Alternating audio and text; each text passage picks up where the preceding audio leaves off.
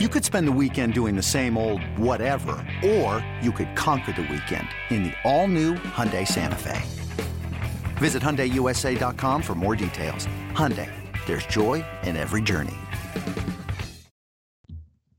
Welcome back. Welcome in. This is Country Roads Confidential at earsports.com, part of the CBS Sports Podcast Network. I am Mike Casazza here after West Virginia. Um, well, Chris Anderson, I, I dare say, does what you were supposed to do against Texas and wins. Doesn't really matter how, but when you look at Texas, four and six, an underdog on the road, lost five in a row, and some, I don't know, for, for various reasons, attitude, perception, injuries, there are some white flag warning signs for Texas. Did not quit today. Had the ball on the final possession down eight. Not really sure what they could do with it, but a lot of problems. I'll say this though. West Virginia has a lot of problems with its roster and a lot of the same concerns that just rattled off for Texas. And it was better today from start to finish. And I would say they had to get the game. They did. And with very, very few exceptions, stayed entirely out of their own way. And boy, what a difference that makes. Yeah, that was big. Uh, what, what do we say about Kansas? What Kansas State does well is they they don't shoot themselves in the foot and they beat the teams they're supposed to beat. I, West Virginia was apparently supposed to beat Texas, and they didn't shoot themselves in the foot. Um, zero turnovers. Uh, that that's nice. Uh, you know, running the ball. I can't really remember any big penalties on the day. Like you know, nothing too alarming. It, uh, like the last couple weeks, there's been a few penalties that have been just backbreakers. You know, that took away turnovers, that took away um, big plays. So I just don't recall many this game. I think they look three. They got flagged three times for 19 yards.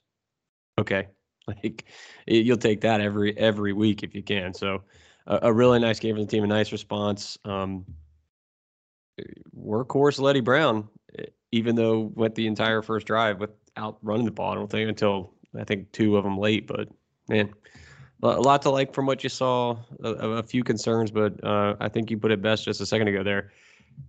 West Virginia has a lot of the same problems that Texas has: injuries, lack of depth, um, uh, you know, some weak spots on defense. And West Virginia didn't use that as an excuse. They came out, won the game. Texas just, you know, just couldn't get anything going really. Yeah, and if you look at what WVU has to do to win a game, it probably hit all the marks today. Um, that time of possession is significant. 38 minutes, 36 seconds. And they're going to end up as like a top 15 team in time of possession. They ran 87 plays today. And when you're in the shape that that Texas defense is in, Overshown tried to play, but he wasn't very good. You could tell. I was surprised he got on the field. From what I understand, he wasn't even dressed in warmups, right? Well, the ESPN announcer said he wasn't, and that he wasn't even that he was like a definite out. And then all of a sudden, I saw, you know, I was like, oh crap! I wrote about him in the three key matchups because he was a, a weak spot for their defense, and then he's out there and and then he was gone like just as quickly as soon as they were like, oh hey, there he is, and then he went limping off the field again. Yeah, we'll get to the ESPN crew in a minute here. Is that okay? yeah, that's okay. You got to experience experience it for the first time. So awful defense Texas has does not get pressure on the quarterback. And what you're going to do is that's the day that Doege can throw 43 times. He can. And he passed for 290 he was sacked twice, I believe, and three times. But on successive plays, he got out of it with a third down completion. He was, I don't have the numbers, I'll punch him up here in a second, but he was very good on third down. The team was 12 of 20, and then add a fourth down conversion. So really, I'm not going to count that last third down, that last fourth down conversion. We can talk about that in a minute too. But so basically, 13 out of 20 on third down, completed the ball, moved it around. And again, if you're looking what you have to do, he can play against that defense. Shame on Texas for keeping that too high shell, especially on third downs when they cannot get pressure. That's easy. That breaks the field down into little bites for Doege. He can do that. Um, Brown handed to him 30 times, 158 yards against that defense. That's going to happen. And then reception six, five, four, three, three, two, two, two. They don't have an alpha, but they have a whole bunch of guys who can, you know, catch the ball or be relied upon to do something positive. And when that defense is just kind of spinning like it is, that's a good way to do it. And then the defense is very good. I mean, say what you will about the Texas stuff, but they've they've scored against everybody this season. They had the most points and the highest point differential in the first quarter. They were shut out seven nothing. They had 11 yards. If Texas doesn't get off to a good start, with a five game losing streak and staring at staying home for a bowl, that's extremely discouraging. They did get out of it. They had to change quarterbacks to do it, but um, I thought that we would know early in this game, and we did. West Virginia was better early on, and they were better from start to finish.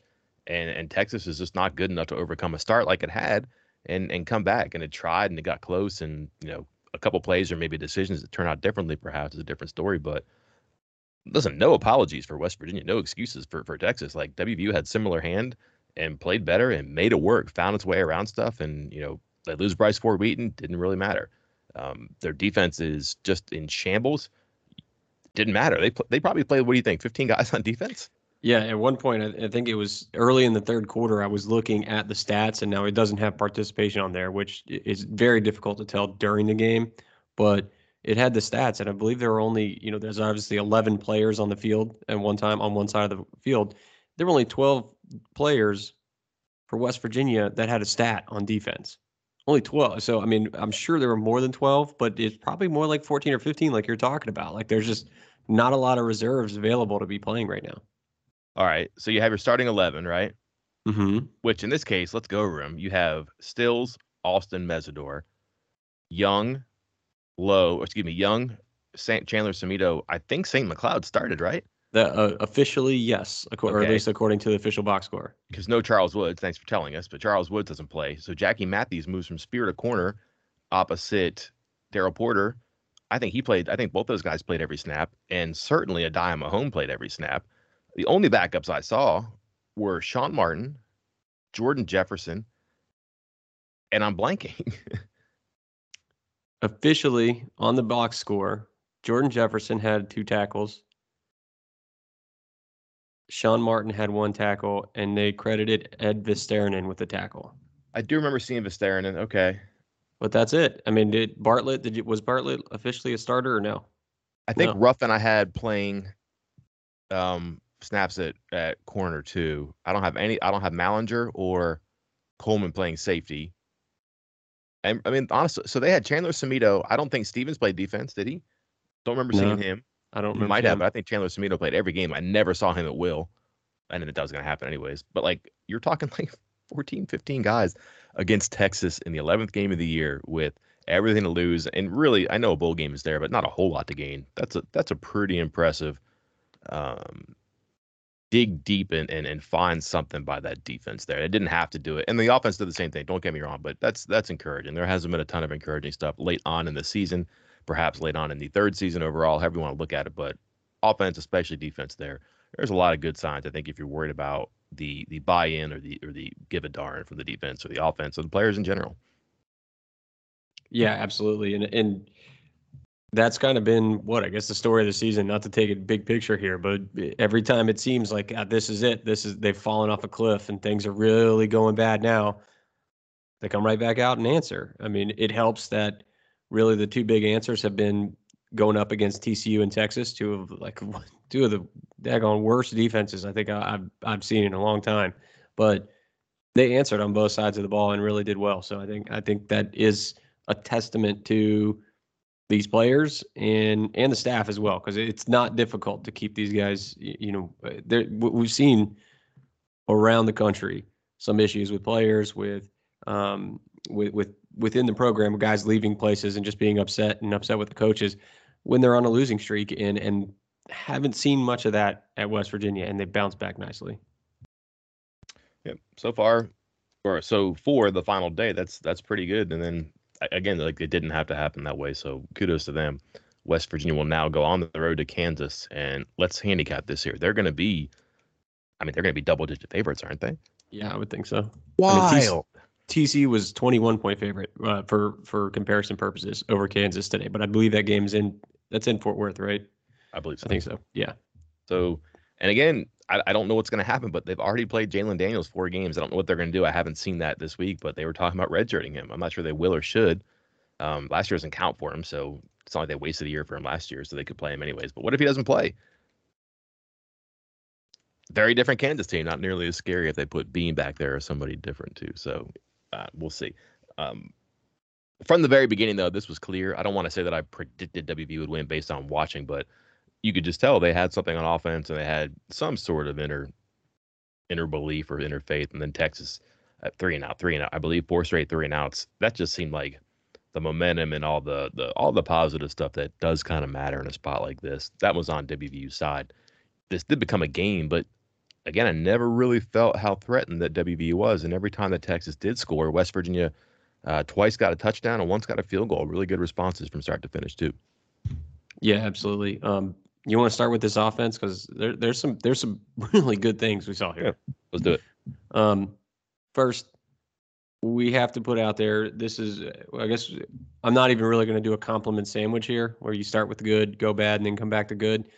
Let's just start with the bad and get it over with. As far as like, I'm not trying to take away from what West Virginia did here. I've already noted that Texas was bad, but it also seemed like whoever watched that film for them for of West Virginia, they either weren't paying attention or they told the coaches, the, a GA or an analyst told the coaches, hey, the way to disrupt West Virginia's offense and to completely shut them down is to bring pressure on Jarret Doege. And the coaching staff said, eh, yeah, that's all right. They did not bring pressure. They did not. And, and you, you noted what they were in cover two a lot, you said? Oh, like a lot. And this is just like the perfect the perfect defense for West Virginia to pick apart and Jarret Doege to pick apart. That being said, you still have to make those throws, and those were not easy throws that Jarret Doege was making out of there. Some of those passes were between two and three defenders, just over guys' fingertips, dropping right into the hands of a receiver. Uh, we saw short passes, long passes, out patterns, deep uh, go routes. We saw touch we saw, you know, uh, like a hardball, fastballs. I mean, it was it was a complete kind of. Let's not get too too crazy here and say an arsenal of you know all this stuff, but it was a really great game to show some for Doege to show some arm talent there. Mm, I don't know if I want to touch the hot stove yet.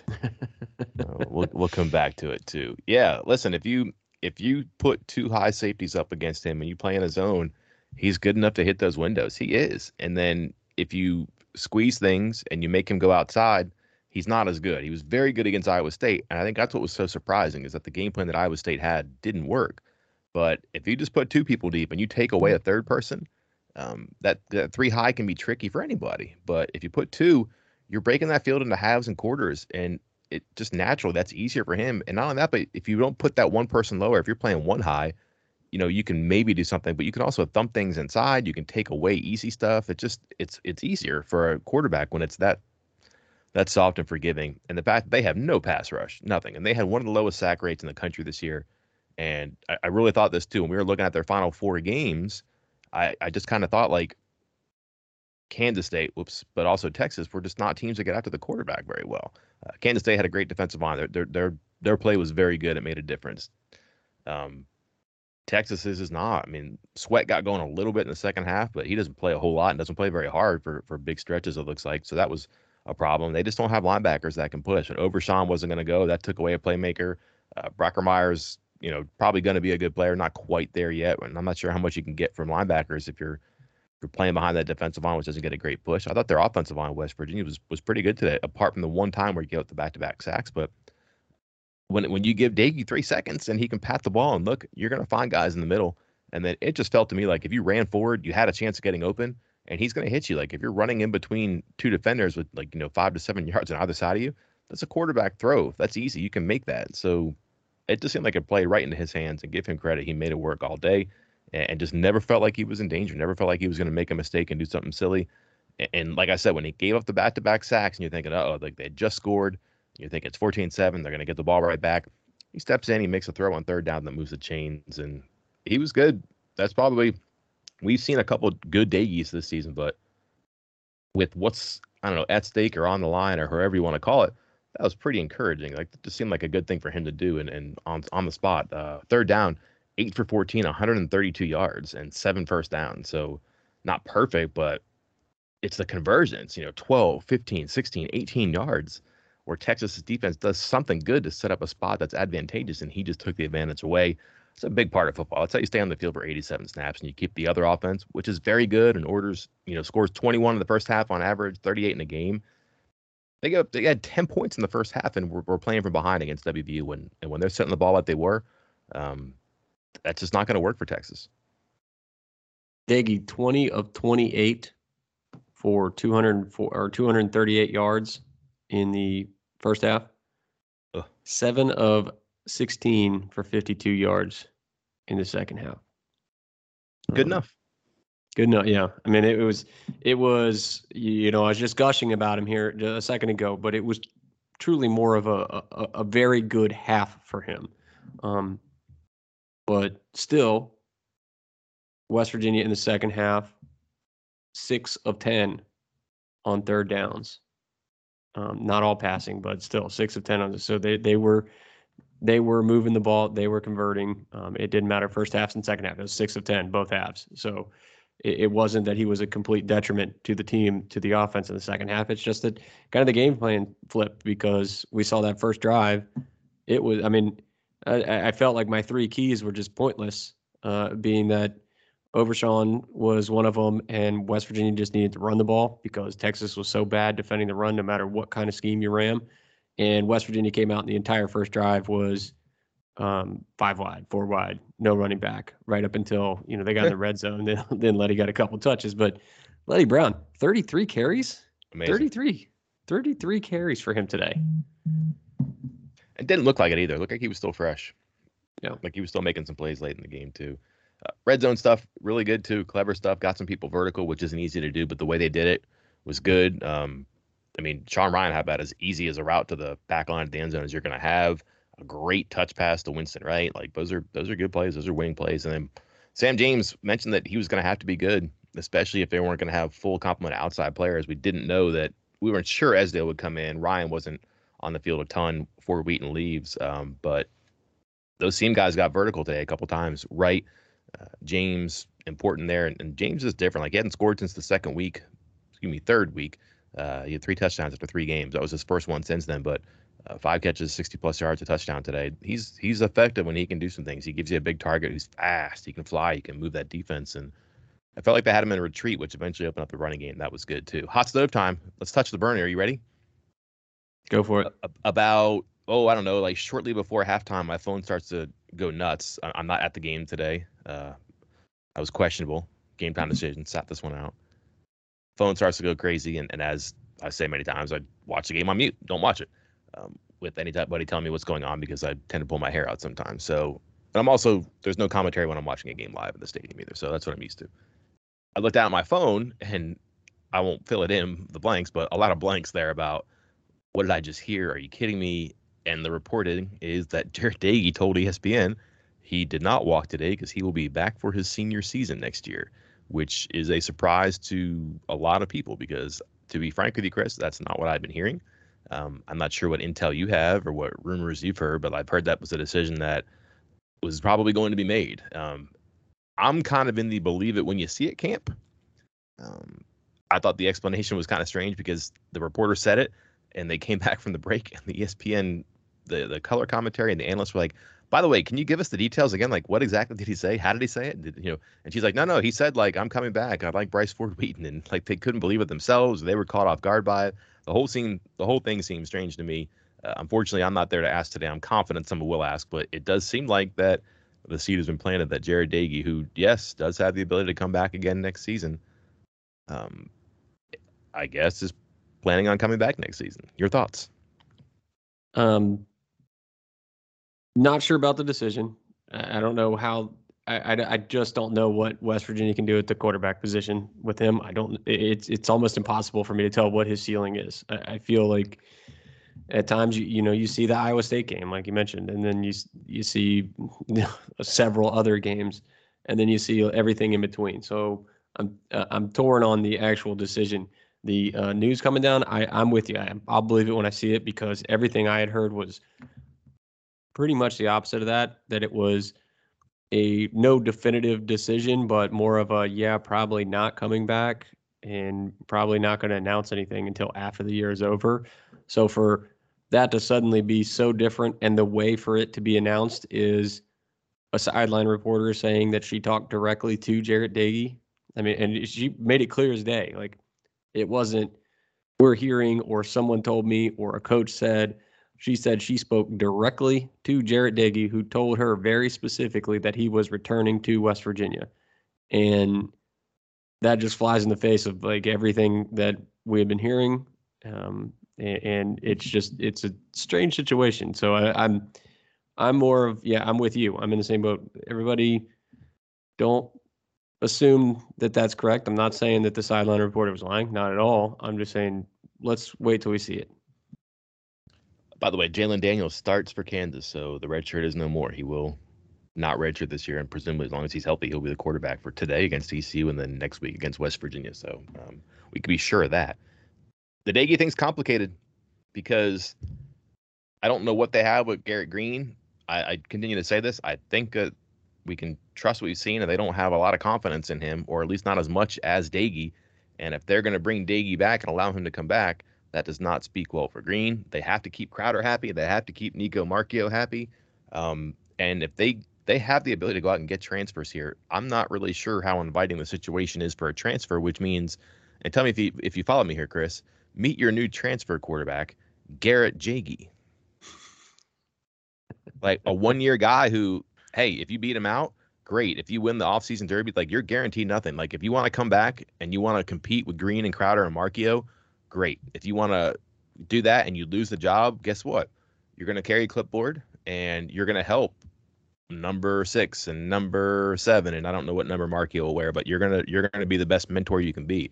I can think of worse situations than that, but let's let's be frank. Um, you run a risk next year of having a quarterback with darn near no experience. Whether it's Greene that would be the darn near, or Crowder, also darn near, or Marchiol, which is no experience. And if you don't have anybody else in there, and you're you're coming off a seven and six, a six and seven season, or or again maybe maybe uh, a five and seven season. We'll, we'll see, but I'm not sure what accomplishment is getting to a bowl game this year. But sure, great, feather in your cap. But you got to be bigger and better next year. You have to, I think, be in contention at some point, playing meaningful football games in in Jan- or in November.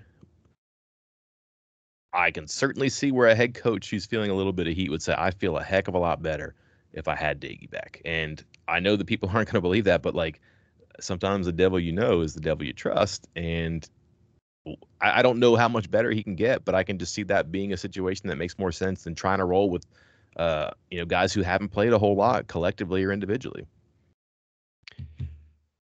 Yeah, and I mean that's what's been so confusing for me for the last three weeks. I just don't know where you go. I don't know what you do. I understood the reason that uh, Neal Brown was sticking with Doege for this year because it, it was in his mind, and I think he's probably correct at by that point, the best way for West Virginia to get to a bowl game is with Doege at quarterback. But next year, you're not just trying to get to a bowl game. You're trying to take a step forward. Yeah. And are you going to take a step forward if Doege's your guy? I don't think so. I think this is about the, the ceiling. I think it's going to be inconsistent and confusing, but or inconsistent and frustrating. But what's confusing is what, what are you what are you trading it in for? Are you trading it in? You're trading it in for a complete unknown. And let's be frank here, that's not Neal Brown's. You know, that's not Neal Brown's move, as we've seen with, um, for instance, Kaden Prather, who is an amazing wide receiver, but got no time early in the year, in part because he was an unknown. And it doesn't seem like he's willing to roll the dice with the unknowns, no matter what the ceiling might be for them. I think he likes to stick with what he knows, and what he knows is Jarret Doege. And so I just don't know if he's going to be pushing him out, begging him to come back. Are you going to push him out and then, like you said, roll the dice with Greene, Crowder, Marchiol? I mean, either way, you're either of those three ways, you're rolling the dice with one of three guys who have barely played any meaningful snaps, if any at all, or you're just hoping the transfer portal works. That's a tough road to go to. This episode is brought to you by Progressive Insurance. Whether you love true crime or comedy, celebrity interviews or news, you call the shots on what's in your podcast queue. And guess what? Now you can call them on your auto insurance too with the Name Your Price tool from Progressive. It works just the way it sounds. You tell Progressive how much you want to pay for car insurance, and they'll show you coverage options that fit your budget.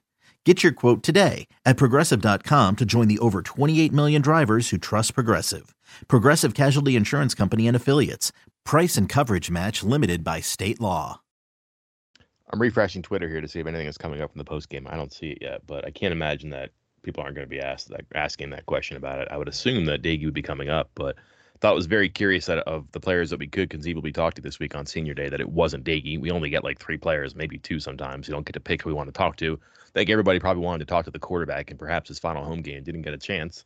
Um, and maybe because this question might come up and maybe he didn't have an answer. I don't know, but um, did not walk today on Senior Day, even though he's a senior. So that plus the reporting does add up. He could be the quarterback next year, which makes this very interesting. And and I let me ask you this though, Chris. If mm-hmm. if he says I'm done, thank you. I I got the team to six and six, and I was the bowl game MVP, whatever, right? Let's just say he's done after a bowl game. Um, I'm assuming at five and seven, he's not coming back. But let's just say he moves on no matter what. How inviting is it for a transfer quarterback, knowing you've got three young guys nipping at you, and you're probably not going to be the most popular guy in that in that situation you're walking into, and what do you have offensively around you? You don't have Leddie Brown. The offensive line is probably going to have some transfers that may be better. And then there should be a number of receivers back, but we'll see. We thought Sean Ryan was going to be among that group. It seemed like a nice asset to have, but he walked today, even though he's a true junior. I don't know how inviting it is. I don't know how difficult or how easy it would be to get a senior here, or excuse me, a transfer here for, I would guess, one year, right? You're not going to get a multi year guy. You're not going to take a multi year guy unless he's a five star, no doubt about it, which I, I find that hard to believe too. Yeah, well, I mean, then you're just getting into the scarcity issue here is that the guys that you would actually take to play quarterback out of the transfer portal, maybe there are five of them in an offseason, seven. And do you know how many teams are looking for a ready, game ready, high level quarterback out of the transfer portal? 40, Many, 50. Yeah. So it's, it's, it, it, that's, that's an issue. And that's why, you know, I think the Will Grier thing, I don't I don't want to tell people that they they that was a combination of luck and Dana mm-hmm.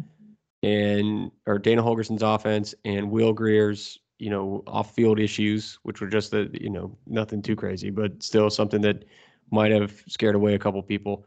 That's how that happened. Like you're not going to find a Will Greer for West Virginia to take every offseason. Agreed. Stay tuned. Drama. Love it. Mm-hmm. Give us something to talk about during the, the off season here too.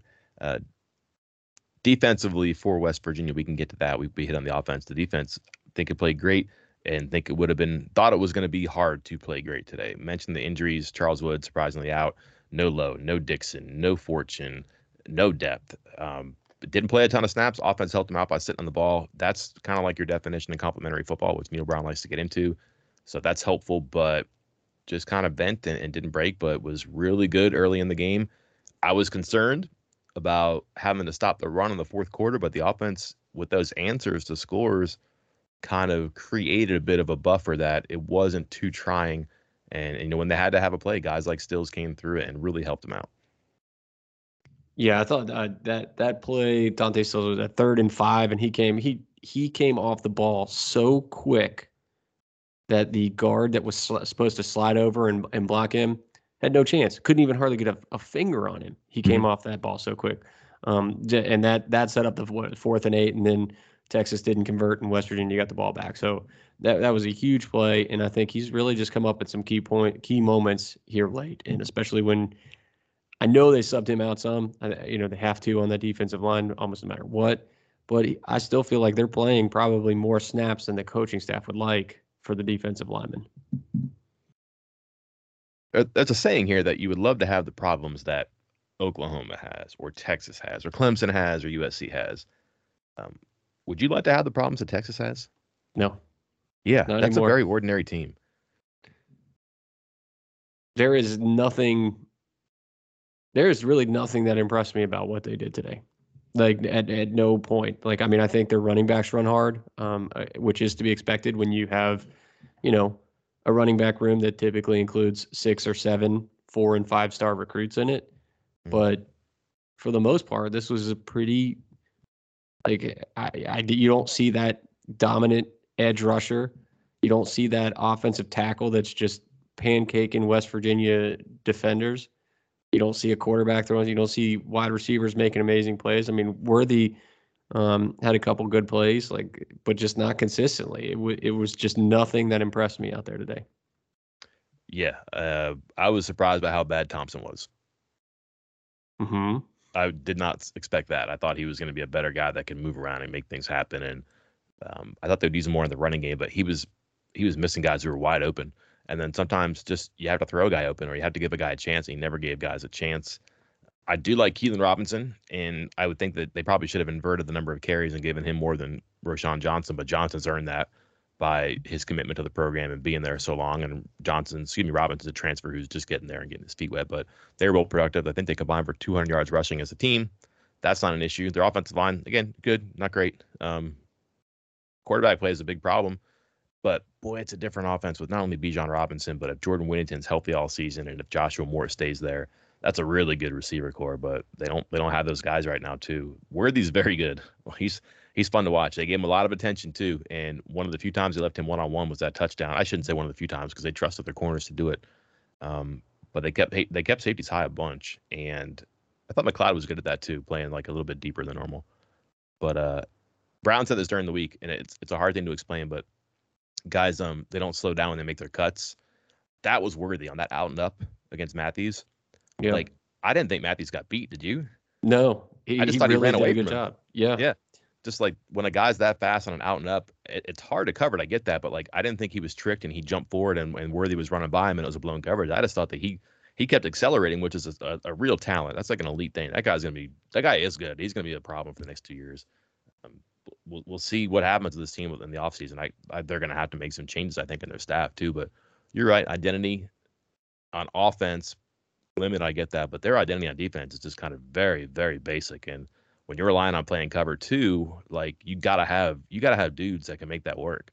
Like safeties who can fly around and hit people and scare you or make plays, and they don't have that. Or corners who can just cover and making sure that if you do get past that, it's going to be hard and you're going to give your pass rush a chance. They don't have that. Like the the talent doesn't match up with their scheme. It looks like, and that's a ton of yardage. And um, they play Kansas State next week. That's going to be really interesting.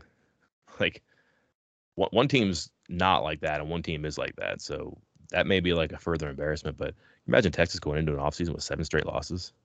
That doesn't happen. And this was stunning to me too. Like I've followed Texas football for quite some time now because they're in the conference. This is their fifth losing season since 2010. Mm-hmm. Yeah, it's amazing. Um, can I bring up somebody that you just mentioned, and we, we haven't even discussed this? Jackie Matthews also yeah. walked today. Also apparently gone. Yeah. That, I mean, he's a junior too. So I was the Sean Ryan thing. I think is you know a little bit off guard, but I had heard some some things throughout the year that is this it? was likely yeah. his last his last time. But for Matthews, that was I was not ready for that that news today that that he was walking and I mean that's that's kind of a blow with how versatile he's been and how he plays all over that backfield, especially a team that's already losing what two, maybe three starters if you count Scotty Young. Yeah, who walked as well. I think I don't think he has a year left, anyways. But right, yeah. I mean, who you plug in those spots? Fortune, okay. Porter, you're okay at corner. Ooh, like maybe you got Wilson Lamp. Safety is going to be again last year. Last, last year we said it's going to be really old or really young. There is no really old now. Like you can't play Matthews at free and, and Young at free or anything like that or Cat. So those two are gone. You're going to have McLeod probably is your spear, and then you figure out a way to get Coleman, Mallinger, Burks, some combination of that, and your other two. Be a young secondary next year. Mm-hmm. Young safeties, I should say. Yeah. Porter had a good game too. I thought. Couple good open field tackles there. The cover too. I mean, do you see how many times they targeted Worthy? Uh, not yet. Do you know? You want to guess? What, 10? 12. Well, I wouldn't have thought that. It didn't seem like he was constantly getting open or, or in trouble. But again, seven for 80 and touchdown, but he gets 52 on one catch. So after that, I know that still counts, but six catches for 28 yards. Uh, and that's that's pretty good work against a guy like that. It was coming off 14, 152, three touchdowns on three to, or 23 targets. So um, that'll be good too. And Prather, by the way, Prather starts four catches, 48 yards. He gets. I I turned away. They took that catch away from him that where he had two feet down. Well, he didn't get his two feet down. What? That's that's that's your surgery meds kicking in, Mike. That's what that is. You sure? Yeah, he, he had one that kicked air and one that would have touched the ground, but it actually hit the heel of the Texas defender. And it, so he never oh. touched the ground and he got shoved out. So it was a good, it was the right call. It still doesn't take away that how ridiculously stupid good that catch was. That's a good play. Again, that's just putting the ball in play too. Give your Mhm. guy a chance, see what happens. Don't take a sack. And Doege was good at that. The two times he got caught with it, he got sacked. And then a couple times he was in there and he moved up and he got rid of it and did something positive. That was good too. I did turn the I did turn the volume back off when I heard one of the ESPN people say uh, after Doege ran and got no yardage. Um, that's growth by a young quarterback. okay. Uh, quickly before we go, I was incapacitated last night. Um, so was West Virginia's basketball team, huh? Yes. What happened Uh, in the second half? Because I was able to check my phone. They were up by, I want to say 13, 14 in the second in the first half, and then 12 at halftime. And I think they had like a small run to even go up bigger in the second half. I'm not sure. You can fill me in, but they were certainly up by a dozen at halftime and just got bamboozled in the second half. I mentioned this in the in the post game, my three immediate thoughts, and I said, I it blows my mind to think that a coach would throw a game, and I would never accuse Bob Huggins of that. But have you ever seen the movie Days of Thunder? Yes. And Harry Hogg, the um, played by Duvall, uh, Robert Duvall, the, the you know the the captain, Mhm. and he goes, you know, hey, let's let you do it your way, and we'll do it my way. You know, see, check out the times and the- all that stuff, and he just sit sits back and lets Tom Cruise's character just just fly around, and eventually ends up being right. That's what I felt like Bob Huggins was doing in that second half because he just sat back and said, "Okay, you guys think you're amazing." You guys think you have all the answers. You guys think you know what you're supposed to do. Go ahead, do it. Um, because he really, truly, literally sat back. At one point, uh, West Virginia was up 12, and Marquette went on a, I mean, it was at least a 13 0 run because they took the lead back, but I think it ended up being like an 18 to 1 run or something like that. And he never called timeout, just sat back and watched it. And, and they, and, and West Virginia would pass the ball and dribble it up and go right over, you know, right across half court over towards the coach's bench, like they're about to call timeout. Mhm. And he'd just stand there and kind of stare at him like, no, go, do. And so it felt like a teaching moment, we'll say, from Bob Huggins for that game because uh, eh, he he let it ride and things went south very quickly. Point guard play was terrible. Uh, big man play was odd. Isaiah Cottrell was, well, I think, God, I think he was like minus 20 on the court after being like plus 20 the night before. But for some reason, he was getting all of the minutes, and Carrigan and Paulicap were actually like plus eight or plus 10 combined and had eight rebounds in like 15 minutes or something. And they just weren't out there. So I, I don't know. It just felt like a teaching moment uh, in that game. And again, I, I don't think Huggins is like trying to lose games, but I think he was trying to teach something there. I feel like he was doing that against Pitt a little bit too. Just kind of like, all right, like we have some bit of a cushion here, but let's make sure we can get get out of here. And uh, you know, I'll I'll press the brake if I have to. But he didn't, and they got out of there. But every game now they've had like, the roof is kind of falling in a little bit in the second half. Yeah, well, and that was that was his point was that they just even in the scrimmages he said even in that secret scrimmage that he's not supposed to talk about that he's talked about five or six times now, Mhm. um, said that they got up to a big lead against Dayton in that secret scrimmage and then blew it in the second half, and same thing for all the games so far this year. So he he said it's trend. Finally, you're making waves on Twitter. Me? Not happy with the decision to go for it on that fourth down at the end of the game, but you come around on it. I have. Um, I did. I have a text from somebody who I don't want to say this person's name because he sent it to me, but like a person that I think some people would know if they heard the text who it was, but I'm not going to out this person. Um, the text says, It doesn't matter how this turns out. Neal Brown should be terminated for trying to throw a home run ball with 40 seconds up late on fourth down and eight. Uh, he should absolutely not be asked back to coach WVU. um, this person's slightly hyperbolic, but I think probably to some degree he agrees with what he's saying there. Um, I don't know. I, I guess. Uh, I, I hate inviting risk into the room. I hate it, but I also missed that play because I was trying to amble downstairs to my office. I thought the game was over. I didn't think I'd have any adventure like that. So set the scene from here and how this happened because I was, again, I'm incapacitated, Chris. So I had a hard time getting to my office. Um, and I missed this, but I'm, I'm getting the details now. So fourth and five. Uh, was it? I can't even remember how many th- seconds left. Like less than a minute left. Um, 40 seconds. Yeah, 40 seconds left. Fourth and five at the 36 yard line. And West Virginia comes back out with their offense. And and you can hear the announcers, oh, yeah, they're just going to try to draw them off sides, maybe take a delay a game to get more um, space for the punt. And then you see the receiver go in motion. And I'm like, well, hmm, okay. You know, yeah, sometimes they do that when you're trying to draw somebody off your sides. And with like 17 seconds left on the game clock, not that it matters because the or the play clock because the game clock's not moving. Um, Dag snaps the ball. He's going. And three step drop real quick, and then just heaves it towards the end zone. Uh, it hits Esdale in the hands in the end zone. Had a defender right on his back, so guy might have made, a good play. We never got an angle from the other side.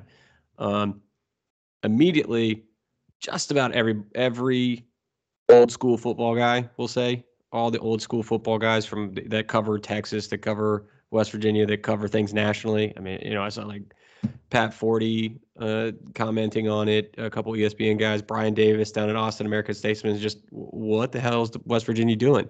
And that was my thought at first as well. But before we even hopped on this podcast, I had already tweeted a retraction on that because and and and you you put it in this story. So you were ahead of me on this. You were good with it, and it makes sense. It makes sense because you go for it. If you convert or score a touchdown, game's over. Period. It's a, it's over. It's done. If you don't convert it, worst case scenario, because there's no way you're getting there's no way you are getting sacked because it was a, a quick quick drop and then a quick throw. If it gets intercepted, then Texas intercepts it and gets it down at the two in the end zone. So at the 20, it's the same as a punt, maybe better than a punt. Worst case scenario, Texas gets the ball at the 36. You punt the ball. Most likely you're going to punt it in the end zone. So it's a 16 yard difference. You know, they start at their 20. And it, you punt, you know, maybe it's a bad snap. Maybe it gets blocked. You try a field goal. It's it could get blocked. It, or if you don't miss it, then they get it at the 43, 44 so many things could go wrong that fourth and five and just even into the end zone is like I don't even think it's a question now that I've had a had a moment to think about it. I don't even think it's a question. That's the play, right? Yeah, I'm looking at Twitter on the fourth down. Um, there's a, a bot that I follow for like fourth down decisions, and it doesn't weigh in on this one, but it weighed in on one earlier in the game when they completed the pass to Sean Ryan, but they don't have one for this one. I'd be curious what it says about the percentage of winning being increased, but since they're already up, I don't think it would increase the winning percentage much. But I think you're right. Um, four punt blocks for Texas, uh, one PAT block, and yeah, Texas is not going to take the delay game penalty. I think. think? Right. No, so they won't accept it. Yeah. They're going to decline it, and you're just going to play this game back and forth. Um, I don't understand. I guess like my my my only reservation is that there's a lot of time left, and they hit a 52 yard pass on you earlier, and if you're giving him what 62 yards here, mm-hmm. 64 yards. Um, but they had no timeouts left, 36 seconds. You're inviting risk, so it's it's a tricky thing. But if you're gonna run a play there, the play they ran is probably it. Um, maybe you have a gadget or something like a hook and lateral or something like that. I don't know, but also like five yards. It's not it's not like fourth and 16 or fourth and 18 like five should be reasonable. They did that during a normal course of play, so that's not unreasonable. But like you're saying, like a one-on-one ball like that against and Esdale's your best one-on-one ball in the air guy. Maybe you get a PI, maybe get like a pick and a guy tries to return it and he gets tackled to ten. Like the, I think the risk is there. Um, the reward is probably minimal, um, or minimally outweighed by the risk. I don't think it's like a a, a zero sum. I'm okay with it because I, I absolutely wouldn't have kicked. I wouldn't have. Um, sure, you're up by 11 if you make the field goal, but you're probably defended a two point play if it gets blocked. Punt, you're going to get 18 yards of field position, maybe. Maybe you pin them down deep, but you also might get a block. I, that's one reason I wouldn't invite the risk in the room. Um, so yeah, if you're to run a play, for all we know, they practice that too. I don't know, but like I, maybe maybe you run a more traditional five yard play, like you would have earlier in the game. But that play, you're right. A lot, a lot of good things can happen. And even if something bad happens, it can be good because you might you might get good field position out of it too. It could be the old arm punt there. I'm okay with that. Is this? Do you want me to tell you that uh, Kirk Ciarrocca was in his ear at that point was in time on the television? Was he with a with a headset on? So you know what that means. You know what that means. I, I don't know what that means because we've never gotten the the full version of that story. Coming up on the website here uh, tomorrow, typical uh, Sunday routine. Um, plays a change of game. Is that coming back? Uh, yeah, I think it has to. I mean, usually when it's a game that's not close, like it's kind of pointless. It's just like, yeah, it was 80% chance, 80% chance, 78% chance. Uh, well, I don't know. Is it?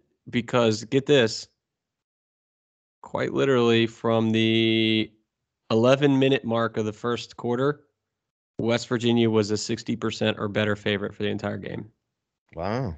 From the 13 minute mark, 14 minute mark of the second quarter, it was already up to 80 some percent. And I don't think it, it didn't drop below 70% for the re- remainder of the game. Huh. Never in doubt, Mike. Never in doubt. Intense. Do you want me to tweet you the uh, win leading at halftime numbers? No, apparently that guy was just messing with me though. yeah, just I don't think it was anything like too too mean spirited or whatever by either one of us. But yeah, uh, hey, congratulations! Now, uh, what three, four and two this year, right? Four and two, yep. And um, man, Texas one and seven when it loses time of possession this year, and that's all seven of their losses. So eight times in eleven games they've lost time of possession. Two. Good game plan by West Virginia. I'll have three things. I think three things I know. Some snap counts. Try to get something else there from the post game. And then basketball Sunday against Clemson. And Huggins said that Clemson is a better team than Marquette, a much better team than Marquette. I'm sure Shaka loved to hear that. Yeah. Um, and I'll have some recruiting stuff. Again, we talked about, hey, the, the coaches went all in on this weekend saying that it was going to be a big recruiting weekend. They invited some kids up, uh, some very interesting visitors. We have that over on the BIP board. Um, so we'll have updates and, and it seems like, I mean, I think they said 49,000 fans, so a little more than there was for Iowa State, but the product on the field was good. And that should make an impression on the on those players. So and and again, you get to see those Orange Bowl guys come back, some NFL players. That's going to make an impression on these recruits, and I'll have updates with them over the next like 48 hours. Speaking of, let's combine those two. You saw the Stedman Bailey interview during the game. Mm-hmm. How do we get, get, it back to the way it was, Stedman? Um, recruit guys uh, like me. Uh, I like it get get me and Tavon and Geno back, or, or guys like me. Yep, yeah, that would help. I'm sure. Yeah, he's he's, he's pushing for the open opening up the pipeline back to South Florida. So I'm sure Travis Trickett uh, appreciated that. Oh yeah, indeed. Well, until then, I am Mike Casazza, and I'm Chris Anderson. We'll talk to you next time.